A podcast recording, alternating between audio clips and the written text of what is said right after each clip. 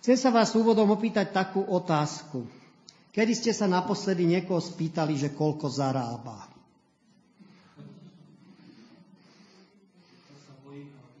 No, mm, prečo takéto otázky nekladieme? Áno, ďakujem. Netak, de, dekultúrne, nevhodné. Áno, je to tak. A viete, že keď sa Biblia písala, napríklad 5 knih Mojžišových, boli iné otázky, ktoré sa nekládli, lebo považovali sa rovna, za rovnako netakne neslušné a nevhodné, ako to, keď sa dnes niekoho opýtate, koho si volil, koľko zarábáš. A medzi tie otázky patrila aj tá otázka, keď ste niekoho stretli na ulici a niekde e, išiel, tak mohli ste sa odpýtať, odkiaľ ideš, ale ne, ne, e, netaktné bolo opýtať sa, kde ideš, kam smeruješ. To bola e, vtedy, keď bola písaná Tóra, teda Petných Možišových, v tej dobe takáto otázka sa považovala za rovnako netaktu. Napriek tomu vám chcem prečítať text, kde ako keby na toto sa nebralo ohľad a, na, a táto otázka položená bola. Takže, prvá kňa Možišova, 16. kapitola, 8. 9. verš. Ja čítam od 7. aby aby to bolo v kontexte. Keď ju hospodinov aniel stretol pri pramení vody na púšti, pri pramení na ceste do Šúru, povedal jej. Hagar, Sarajna slúžka, odkiaľ prichádzaš a, teraz prichádza tá netaktná otázka, kam sa uberáš? Ona odpovedala, utekam od svojej panej Sáraj. Hospodinov aniel jej povedal, vráť sa k svojej panej a buď jej poddaná. Poznáte ten príbeh? Vedela Hagar, že odkiaľ ide, odkiaľ prichádza? Na prvú časť otázky vedela odpovedať, jasne. A vedela, že kde ide? Ani, na, ani, nevedela. Ani na to neodpovedá. Ani na to neodpovedá. A keď už hovoríme o kultúre, ako to, že Hagar čaká dieťa? Koho manželkou bola ona? No ako to je možné? Boží muž, Abraham, Sára riešia čo? Čo im aniel zaslúbil? E, hospodin zaslúbil v 12. kapitole. Vyviedol z toho Cháranu, lebo z Úru vyviedol ešte Teracha, ale z Cháranu už išiel Abram a Saraj a čo povedal ten hospodin im? Že buď Abramovi, budeš mať?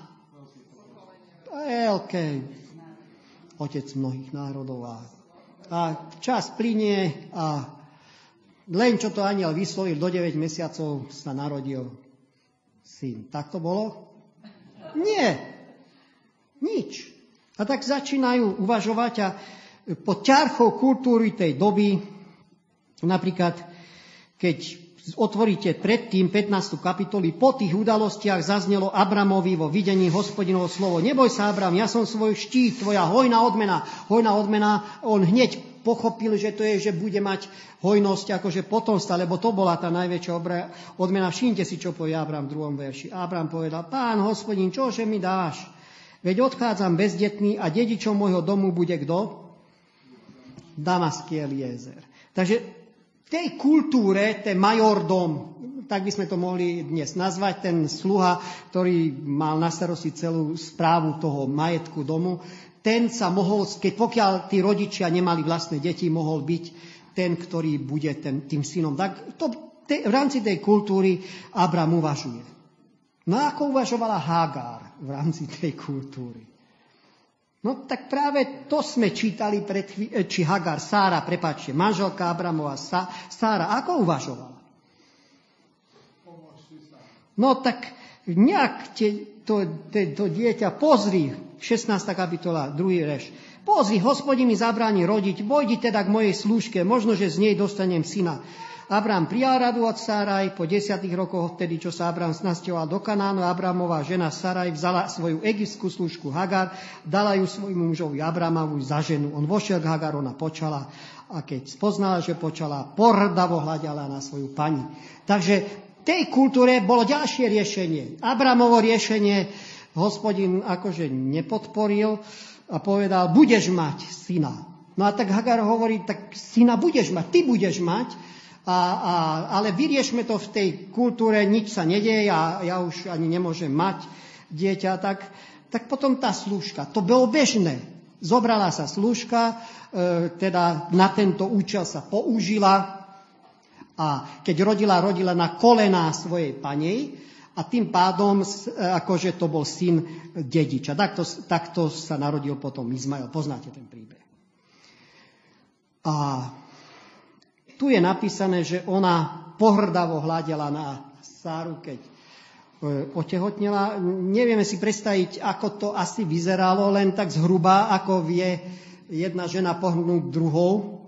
Takže to, to sa stalo a bolo a Sára sa nenechala. Povedala, tak ja som tu paňou a asi to musela byť otrasná situácia, keď Hagar to už nevydržala, ten teror, a zobrala sa a utekla preč. A to sme čítali v našom úvodnom texte. A tak ona odíde a tu príde hospodin za ňou, vieš čo, vráť sa, pokor sa. A potom, keby sme to čítali ďalej, ty, ten syn, ktorý sa narodí, bude otcom veľkého národa. Ktorého veľkého národa sa stal Izmael otcom? Arabom. Sú Arabi dnes vo svete? Isté. A ktorého národa otcom sa stal potom Izák, ktorý sa narodil inak. Židom sú Židia dnes? Je to problém dnes? Vidíte, ako to vzniklo? Hospodin mal svoje riešenie a človek má tiež svoje riešenie. Riešenie, ktoré vedie cez Hagar a Izmaela, bolo ľudské riešenie. Riešenie, ktoré vedie cez Sáru a Izáka, je riešenie Božie, ktoré sa rovná zázraku.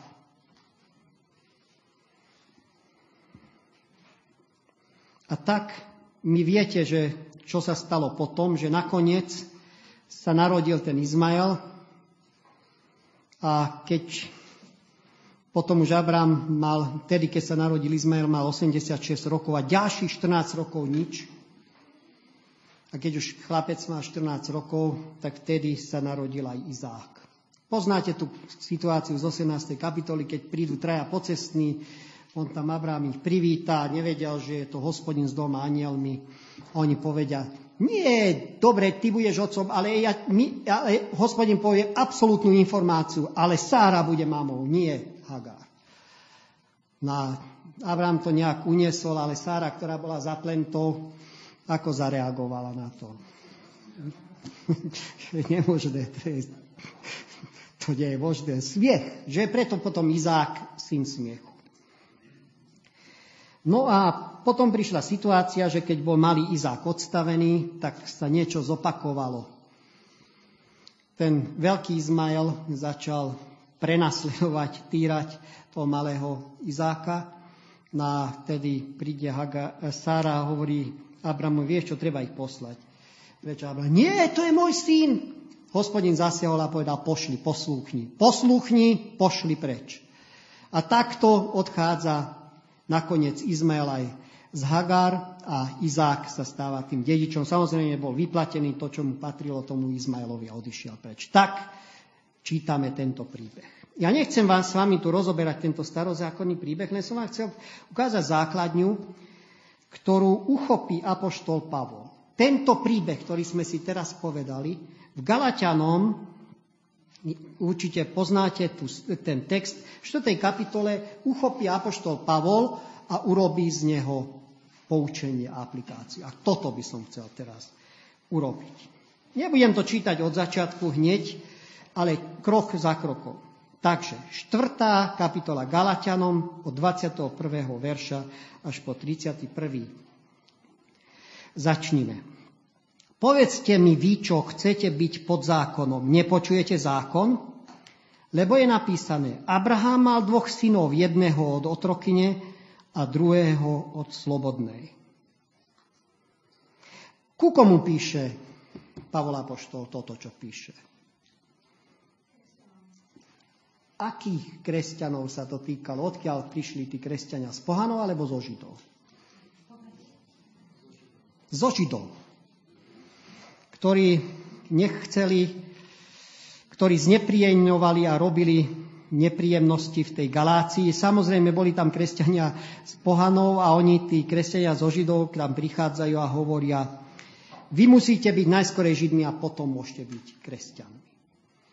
A telesné je to uvažovanie čo chcete byť pod zákonom, zákon obriezky, zákon toho, tých všelijakých tých e, židovských vecí, tak to on povie Apoštol Pavel, veď pás, pamätajte sa, ja som tam bol raz medzi vami, nejak inak ste to prijali a teraz ste sa k tomu vrátili. Pozrite sa do zákona, vy nešťastníci. A keď Apoštol Pavol hovorí o zákone, tak prosím vás pekne, zákon, kde v desiatých Božích prikázaniach máme napísané, že Abraham mal dvoch synov, jedného od otrokyňa a druhého od slobodnej. Kde to je v desiatých Božích prikázaniach? E, rozumiete? Zákon pre Židov bolo čo? 5 knih Možišových. Takže keď hovorí, hovorí, tak on povie, vy spomí zákon vždy treba vedieť, kedy, v akom kontexte Pavol Apoštol používa. On povie, vy chcete byť pod zákonom, čiže všetky tie zákony, nariadenia, celú tú šírku chcete stiahnuť na kresťanov. No keď to chcete urobiť, tak povie, tak sa pozmiene do Tóry, ako to tam bolo. A tak uvedie príklad, ktorému Židia rozumejú. Prvé poučenie. Ako sme počuli príbehu pre deti. Keď chceš osloviť niekoho, tak príď k nemu tam, kde sa nachádza. Žida chceš osloviť, kresťanov, ktorí presadzujú židovské názory, tak žid pre Žida je čo najväč, najväčšou autoritou. Čo je pre Žida najväčšou autoritou? Tóra. Tak sa pozri do Tóry. A povie, Abraham mal dvoch synov jedného zo slobodnej a druhého od otrokyne.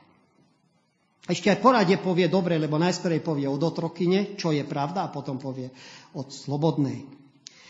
A toto by som chcel ešte ďalej roz, rozviesť. Viete, my keď prichádzame k ľuďom tam vonku, ktorí nemajú ani záujem o kresťanstvo, ani nevedia vôbec tie príbehy biblické, keď e, zistíte to napríklad podľa toho, keď niekto nadáva príliš na Bibliu a opýtate sa, že v knihe ja neviem, Ezechiášovej, že ako to vníma to posolstvo, čo tam je písal. Aj tá je plná klamstiev a podvodov, lenže e, my vieme, že Ezechiášova kniha neexistuje. Takže taký prehľad takéhoto človeka, ktorý, ktorý absolútne e, nepozná Bibliu, môžete argumentovať Bibliou?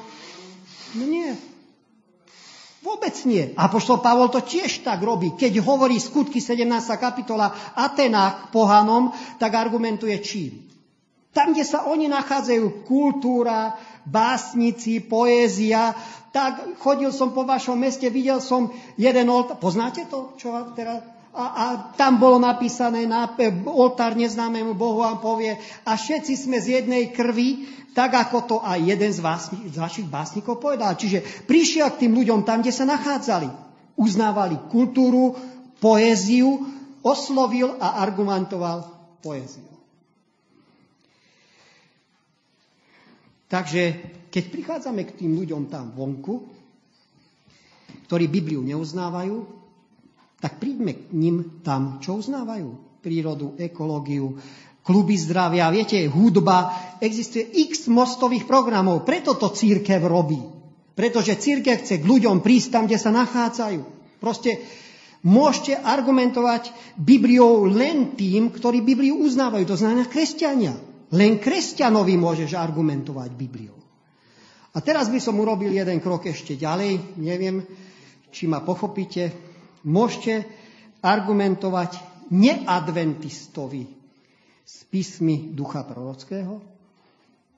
Nie, pretože pre nich to nie je autoritou. Pre nich je autoritou Biblia. Komu môžete argumentovať z písmy ducha prorockého? Len adventistom a pozor na to. Viete, tak ako v Biblii nevytrhávame veci z kontextu, tak ani z ducha prorockého by sme nemali vytrávať, lebo tam už ešte väčší priestor je na to vytrhnúť niečo z kontextu, z dobového, z literárneho a môžeme urobiť mnoho a mnoho škôd. Apoštol Pavol to vedel a podľa toho postupoval. A konec koncov aj hospodin podľa toho pristupoval k ľuďom. Keď ľud izraelský vychádzal z Egypta, e, v 20. kapitole 2. knihy Mojžišovej, zase sme v Tóre, je povedaných 10 Božích prikázaní. A všimnite si desiaté prikázanie. Môže niekto nájsť vo svojich Bibliách desiaté prikázanie a ne, založte si tam prst alebo nejakú záložku. Desiaté prikázanie. Keď vyšiel ľud izraelský z Egypta na Sinaj zhruba ja je niečo mesiaca pol na, na vrchu Sinaj, potom čo prešli Červené more, im zvestuje 10 Božích prikázaní. A desiaté prikázanie, ako povie? No čítajte niekto.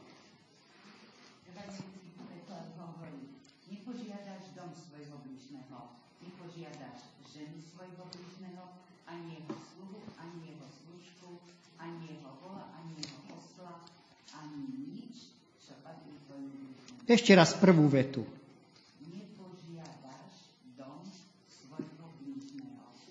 Teraz. Piatá kniha Mojžišova, 40 rokov putujú po púšti.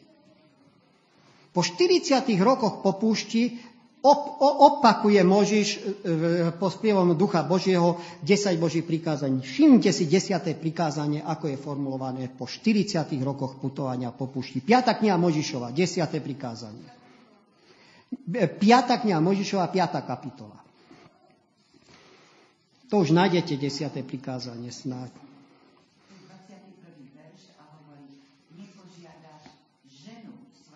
Uh-huh.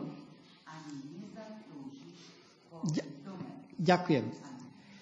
Čo ste si všimli? Aha, to nie je chyba. To je úmysel. To je presne to, čo sme čítali o Galatianom. Keď ľud izraelský vyšiel z Egypta, v Egypte bola situácia tých ľudí a nastavenie tých ľudí tak, že muž je pán a dom je druhá vec, ktorú vlastní a ženám na rovnakej úrovni ako zvieratá a veci boli pod vlastníctvom mužov a keď hospodin povie to de- desiaté prikázanie, tak povie tak, ako oni uvažujú. Keby povedal inak, ani by ho nepočúvali. Takže povie dom na prvom mieste, pretože pri Egyptiana a pre Židov, ktorí boli šty, e, nie celých 430, ale 215 rokov, ktorí boli v Egypte v jednom kuse, akože už to bolo tak nahraté na tom hardisku, že dom je ten. Napravo. Tak povie, tak, tak to uvažujte, tak dom, domu, ženy a tak ďalej. A hospodin 40 rokov ľud izraelský učí na púšti. A naučil ich mimo, min, minimálne jednu vec. Že žena nie je zviera a vec, ktorá je, patrí do domu.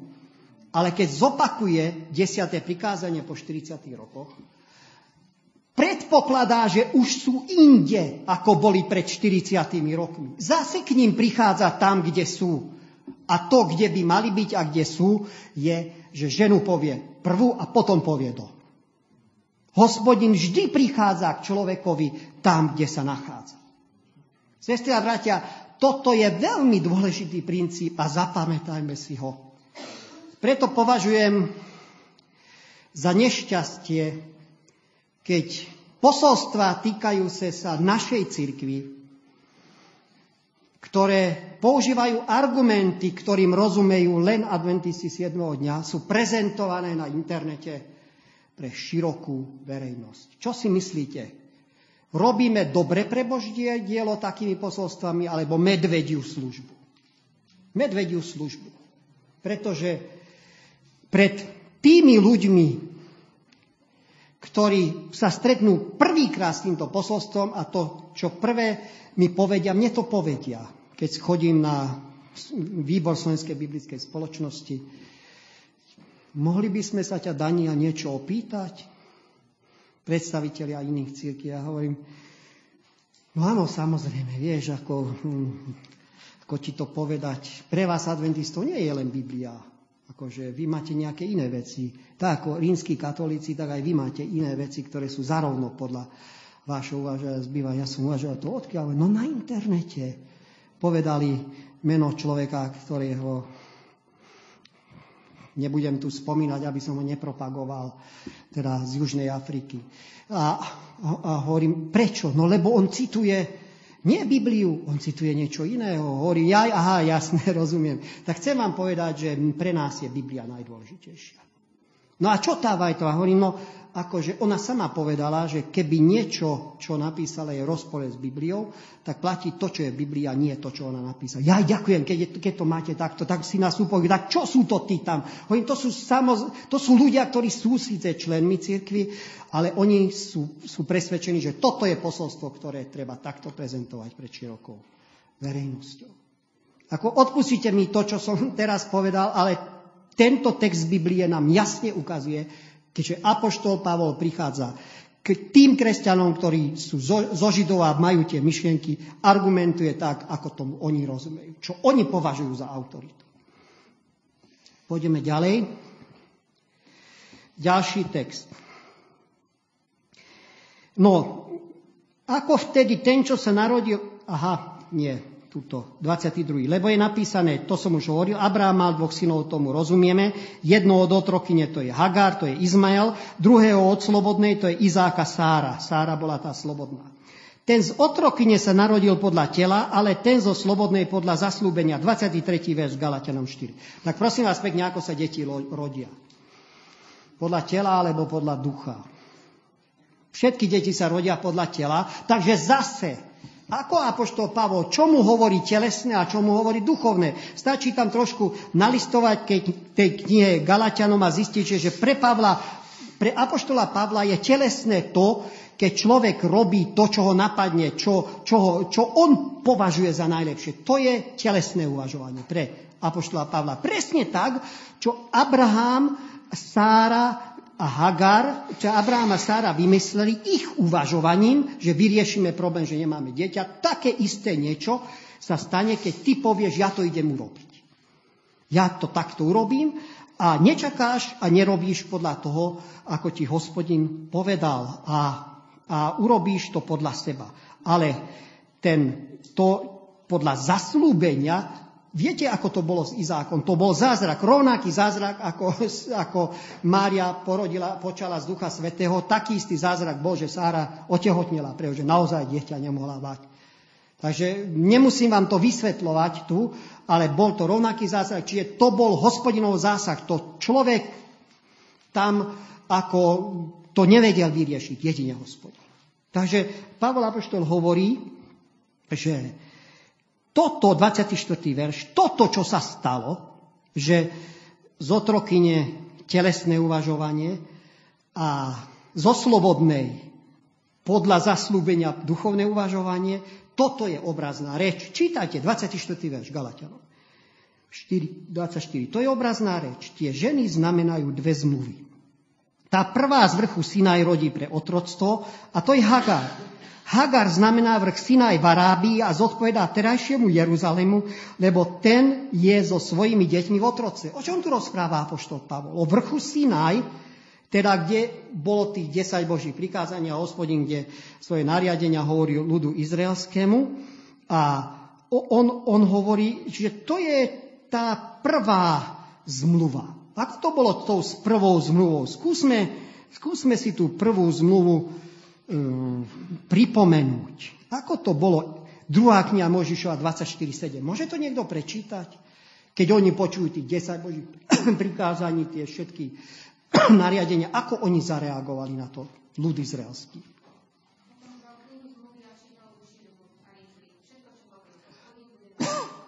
Všetko, čo povedal hospodin, budeme zachovávať. To povedal ľud izraelský. Prosím vás pekne, dodržali to? Presne, viete prečo? To Apoštol Pavol hovorí, pretože to bolo rovnaké ako Hagar a Izmael. My to vyriešime, my to dodržíme, my to vyriešime, my to dokážeme. To je rovnaké. To je tá prvá zmluva, keď ja poviem, Pane Bože, ty toto chceš? Toto idem urobiť. A urobím si zoznam, čo všetko je potrebné urobiť. Židia boli v tom majstri, Viete, koľko zoznamu, aký bol ten široký ten zoznam, čo sa týkalo len soboty, čo sa smie, čo nie, a tak ďalej. A, a všimnite si, že Ježiš Kristus v tých evaneliách stále proti takýmto zoznamom bojoval. A on hovorí, ale to je rovnaké, ako terajší Sinaj v Arábii, ktorý zodpovedá Jeruzalému. A v Jeruzaleme so svojimi deťmi sú v otroctve, hovorí ten text 25. To znamená, že také isté uvažovanie Galaťania, tí, čo prichádzajú z Jeruzalema a zvestujú vám, že najskôr sa musíte stať Židmi, aby ste sa stali kresťanmi, musíte dodržať, urobiť to a to, aby vás Pán Boh prijal, tak to je presne to, čo terajší Jeruzalém znamená vtedy, keď Apoštol Pavol toto písal. Vtedy bol ta, bola taká situácia. Kresťanstve, že tí, ktorí prichádzali z Jeruzalému, zvestovali takéto otrocké náboženstvo. Viete, ono, keď my povieme, že ja to idem urobiť a ja to zvládnem a ja budem žiť bezhriešným životom, je to isté, ako keď máte pokazené na aute klaxon. A prídete pred autoservis, aby automechanik vám to opravil a na bráne je nápis. Keď chceš zavolať mechanika, tak zatrúb. Rozumiete tomu? Toto je, toto je Izmaelovsko-Hagarovská cesta, ktorú zvolil a to sa dialo v židovstve, tedy keď píš, e, v kresťanstve, keď píše Apoštol Pavel. Galatiania, oni boli na začiatku na tom dobre, ale potom prichádzali tie živly a učenie z toho Jeruzalema, ktoré bolo týmto spútané. Ty to musíš, ty to musíš urobiť, ty to musíš vyriešiť, ty to dokážeš. A zrazu sa ocitnú v tej situácii, veď to nedokážeme. Veď to je holá nemožnosť. Viete, ono, tá teológia poslednej generácie hovorí, že Vlastne ty ani na, ne, nesmieš riešiť ľudia zlatí. Viete, čo to znamená? Že nesmieš ani myslieť, lebo Pán Boh sa díva na to, čo myslíš. Viete, ja vám chcem zarmútiť, že toto dosiahneme až o slávenom tele. Pokiaľ budeme tu v tomto tele aj po zapečatení, budeme s tým stále zápasiť. Viete, problém, akože akorát prednosť bude v tom, že tá, to zapečatenie, ako my fungujeme dnes, takto, sme pri Pánu Bohu, zaspadneme, zasvore, zaspadneme. A niekedy tá medzera, že sme pri Pánu Bohu, je dlhšia, že? Niekedy kratšia. A po zapečatení tá medzera bude presne, viete, aká dlhá? Po, aby nikto nepadol. Ako náhle hospodin bude vidieť, že niekto z tých, ktorí sú zapečatení, vypadol, vtedy to ukončí. Viete, čo je napísané v Biblii? Že ukončí čas, lebo keby ho neukončil, tak nik, čo tam je? Ni, Nikto by nebol zachránený, keby neukončil. Čiže takto to funguje. Nie je tom, že oni to dokázali, ale to je hospodinov, hospodinov čin, hospodinov, skutok, nie ich. A viete, ešte ten vtip je v tom, že vy keď budete riešiť že, a začať merať nejakým spôsobom, ako v istom zbore brat vyťahol zvárací dvor a povedal, že hospodin mu ukázal, že je potrebné merať duchovnosť Sestri a bratia, ja si nevymýšľam. Na modlitebnej hodine vo zbore vyťahol zvárací drôt, prišiel k hlave jedného účastníka modlitebnej hodiny a meral jeho duchovnosť druhej, tretej, štvrtej. A nikto z tých ľudí sa nespamätá, všetci činili pokánie, lebo brat nám odmeral zlú duchovnosť. Bratia a sestry, viete, kedy sa začal Peter topiť, keď chodil po vlnách? Keď to začal merať. Keď to začal merať. Čiže rozumiete, ten vtip je v tom, že ty tie veci, keď robíš, keď začneš merať, okamžite ideš do. Jediný, kto to meria, je hospodin.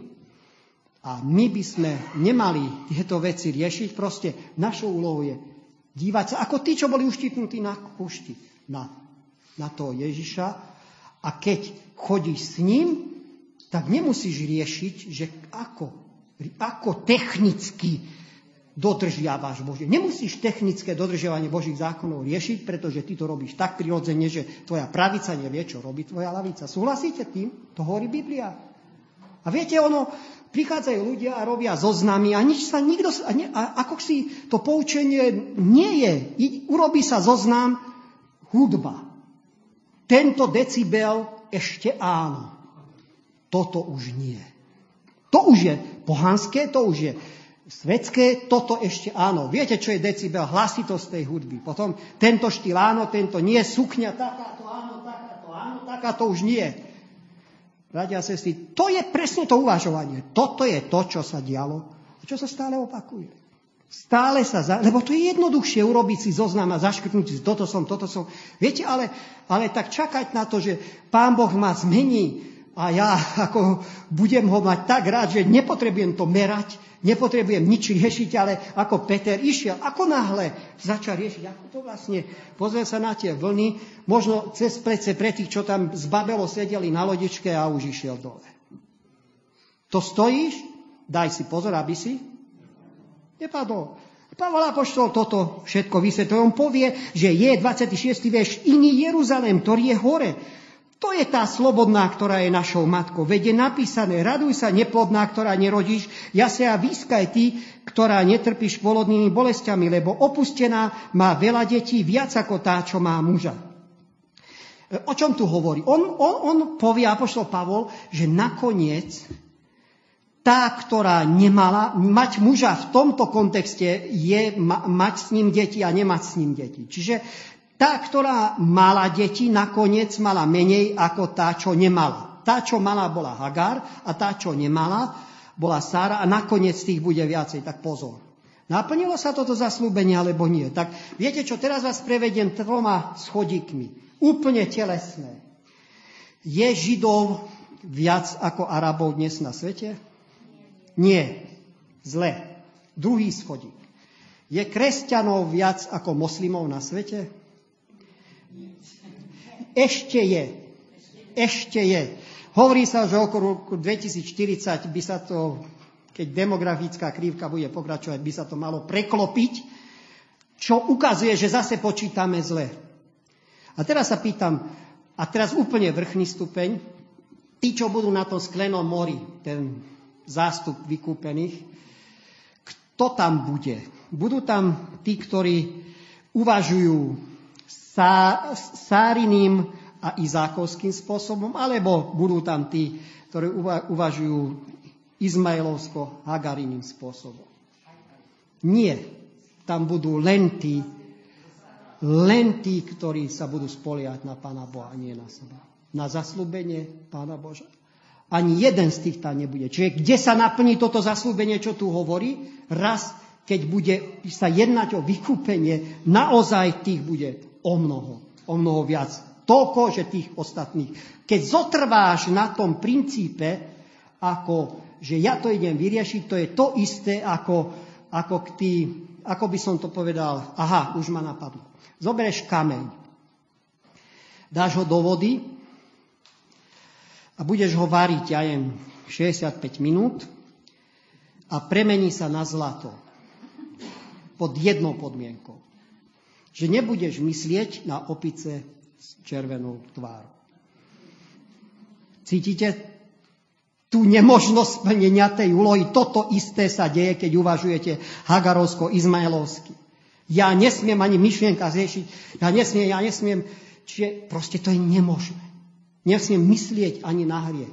To sú veci, ktoré nedokážeme vyriešiť, ktoré potrebujeme, aby to urobil Pán Boh v nás. Čiže aj jedno, aj to, čo za nás urobil, robí on, aj to, čo robí v nás, robí on. My máme nulovú zásluhu. Naša úloha je len, dovolíš, nedovolíš. Hospodin nerobí násilie. Dovolíš, nedovolíš.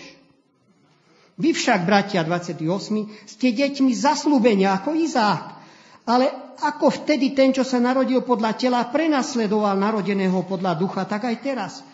Čo však hovorí písmo? Vyžeň otrokyňu a jej syna, lebo syn otrokyne nebude dedičom so synom slobodnej. Preto, bratia, nie sme deti otrokyne, ale slobodnej. Takto končí apoštol Pavol. Čiže to uvažovanie, to rozdelenie, ktoré prichádza aj Božom, e, Božom ľudí, akože vyviera z toho, že je tu určitá skupina, ktorá neustále ukazuje na to a dáva dôraz na to, čo my máme urobiť. A bičujú celú církev od začiatku až do konca, že to nerobí, tamto nerobí a prenasledujú tých, ktorí neuvažujú tak ako oni.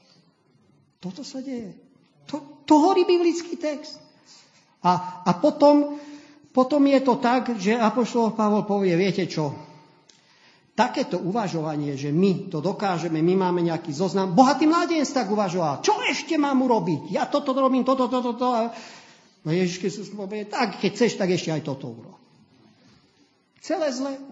Takže naozaj, ako takéto vyžeň otrokyňu a jej syna, vyžeň takéto uvažovanie. O, takto ani neuvažuj. Alebo pýtam sa vás, keď z takým, takéhoto niekoho máme vyhnať, Kedy sme, lebo existuje církevná príručka, kde sú dôvody disciplinárneho konania a tam je uvedené, že zapretie viery v základných vieroučných bodoch. A potom tam je smilstvo a vyrába alkoholu jajen, čo nerešpektuje církevnú autoritu, spolupráca so šepeckým hnutím. To sú dôvody na zavedenie církevnej disciplíny. A pýtam sa, kedy sme niekoho, je ospravedlnenie vierou základný vieroučný bod? Kedy sme niekoho dali dokázne alebo vylúčili z cirkvi za popretie tohto bodu? No ale Apoštol Pavol to hovorí, toto musíš vyhnať. Rozumiete? Takže preto, ako samozrejme, my sme boli zase hneď náchylní nejakého človeka vyhnať, ale to, čo Apoštol Pavol chce povedať, povie ani takto, takéto uvažovanie vyše. Takto ani neuvažuj, lebo skončí zle. Lebo my sme všetci deťmi otrokyne, preto bratia, nie sme deťmi otrokyne, ale deťmi slobodnej. Viete, a teraz by som končil takými troma citátmi. Keď čítame e, ako Matúša, e, jak som bol tak vychovaný, keď som čítaval e, doma 5. kapitolu Matúša 17. 20. verš a tam je napísané, že máme, Ježiš Kristus prišiel, aby naplnil Božie prikázania, Matúš 5,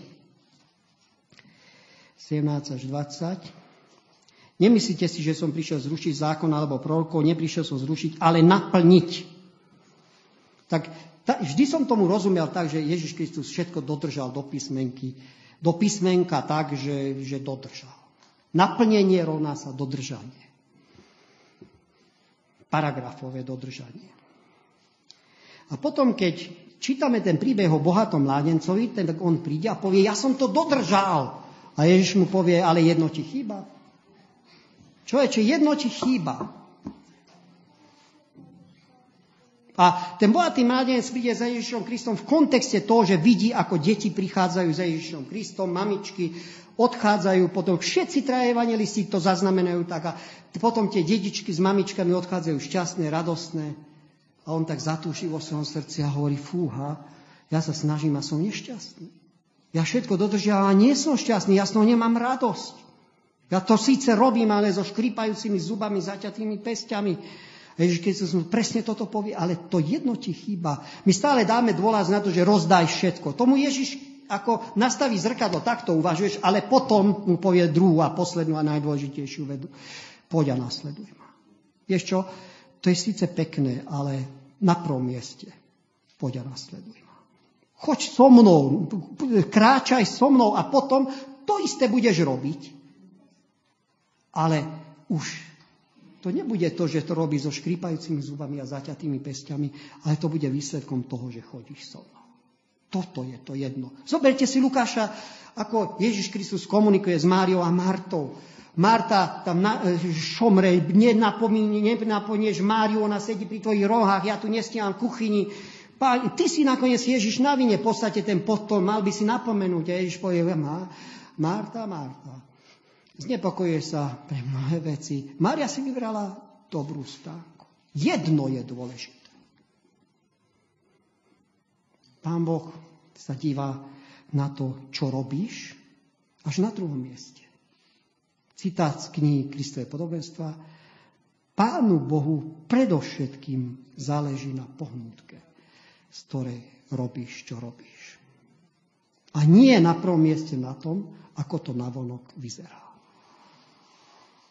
No tak si zoberme príklad u Lukáša, kde v 10. kapitole príde človeka položí tú istú otázku, čo bohatý mládenec. Čo mám robiť, aby som održal väčší život? Bohatému mladencovi Ježiš povie, dodržuj prikázania. A tomuto povie tá istá otázka, čo mám robiť? Príde jeden znalec zákona. Učiteľ, čo mám robiť? 25. verš Lukáš 10. Čo je napísané v zákone? Čo tam čítaš? On odpovedal, milovať budeš Boha svojho, pána z celého srdca, z celou svojou dušou, celou svojou silou, celou svojou myslou a svojho bližného ako seba samého. A Ježiš mu povie, správne si odpovedal, toto rob a bude žiť. Tak, tak čo je dobrá odpoveď? Dodržať prikázania ako bohatému mládencovi, alebo toto, čo povedal. Tá istá otázka. Všim, vidíte ten posun? Ježiš Kristus hovorí tomu človekovi, už nepovie jedno ti chýba, áno, dobre si odpovedal, ale potom mu povie to podobenstvo o tom milosrdnom Samaritánu, aby si uvedomil, že to je každodenný život súcitu, ktorý prejavuješ voči druhým a to je milovať Boha, milovať bližného a to je vlastne naplnenie celého zákona. Apoštol Pavol, keď prečítate Rimanom 13, to je posledný, predposledný text, ktorý čítam, Rimanom 13. kapitola, tak tam od 8. po 10. verš rozoberá túto situáciu. Nikomu nebuďte nič dlžní, okrem toho, aby ste sa navzájom milovali. Lebo kto miluje bližného, naplnil zákon. Veď prikázania nescudzoložíš, nezabiješ, nepokradneš, nepožiadaš, aké iné prikázanie sú zahrnuté v tomto slove. Milovať bude svojho bližného ako seba samého. Láska bližnému nerobí zle. Čo tu hovorí? Lebo naplnením zákona je čo? Láska. A, a predtým hovorí 8. verš, lebo kto miluje bližného, naplnil zákon sestri a bratia. Samozrejme, ale Ježiš Kristus počiarkuje, naplnením je to, z akej pohnútky to robíš. Nie to, že ako to vyfajka, že dodržal som, dal som malmužnu a idem ďalej. To, to robili Židia. Sobotu som urobil toľko krokov, dodržal som. To je nič, to je nula. Z aké pohnútky robíš, čo robíš? To je dôležité pred Pánom Bohom. Končím príbehom. Stalo sa to za oceánom, kde mladý profesor si robil doktorantské štúdium a viete, že treba publikovať, treba ako mm, učiť sám, akože vyučiť eh, nejaký, niečo z toho, čo, čo si robím doktorantské štúdium, tak on to poňal tak, že sa presťahoval do univerzitného mesta a plno sa do toho vrhol, naplno prenajal si malý domček. A v tom, dom, pri tom domčeku bola malá záhradka, no a tak sa snažil nejak vyriešiť to, že nemá čas na to, aby o záhradku sa stával, aby, aby o zvieratka, o, o seba varil, žehril, prál. Na to nemá čas, on potreboval učiť a publikovať. Tak si podal indezerát. Prihlásila sa študentka a ona povedala, dobre, ja to budem robiť. Dohodli sa, urobili, uzavreli obchod. Ona upratovala, žehlila, varila zo záhradku. On jej za, za dohodu, presne ako sa dohodli, dal každý piatok výplatu. Fungovalo to. On jej dával peniaze, obchod, čistý obchod.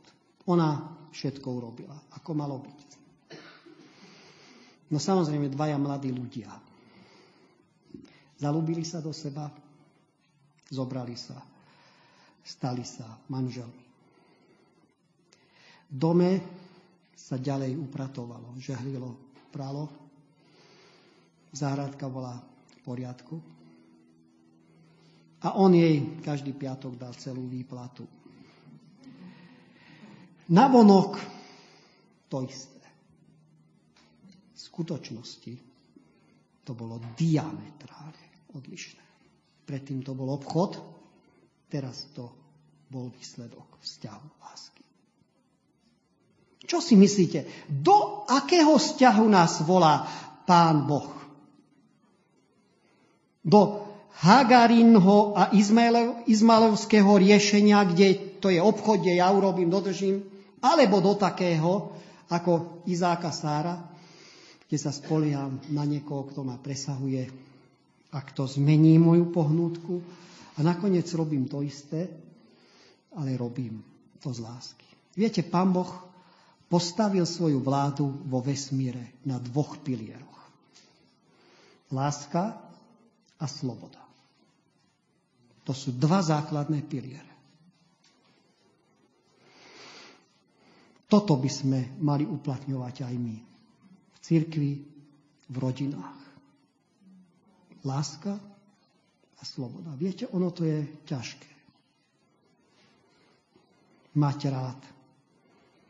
Dať slobodu, aj keď ten, to dieťa, alebo aj dospelé deti nejdú tak, ako my si predstavujeme. Milujeme ich ďalej, ale nemôžeme ich terorizovať a prinútiť. Terorizoval a prinútil hospodin niekoho? Nikdy. Dal slobodu. A hovia, je veď, mohol zastaviť, nechoď tam, neber z toho usknutie, mohla ruka, neuskla. Proste. A o tom toto je. Hospodin nás volá do toho, aby sme slobodne sa rozhodli ho milovať a slobodne chceli robiť to, čo chce robiť on. Čiže potom vychádza záverom taká tá veta, miluj Boha a rob, čo chceš. Pretože ty chceš robiť to, čo robí Boh, keď ho miluješ. Toto je kresťanstvo, ktoré, do ktorého nás Pán Boh volá. Nie do toho, aby sme robili zoznamy a počítali a porovnávali a merali. To je jeho úloha. Viete, lebo keď budeme merať, väčšinou nám vyjde, že sme buď horšie na tom ako všetci, alebo lepšie ako na tom všetci. A jeden extrém je zlý, aj druhý. Potrebujeme Pána Boha. A to, že On sa naozaj díva na tie pohnútky, tak to hovorí 1. Korintianov. A tým končím. 13. kapitola. Keby som hovoril ľudskými jazykmi, baj anielskými a lásku by som nemal, čo som, cvenžiaci kova zvučiaci činel.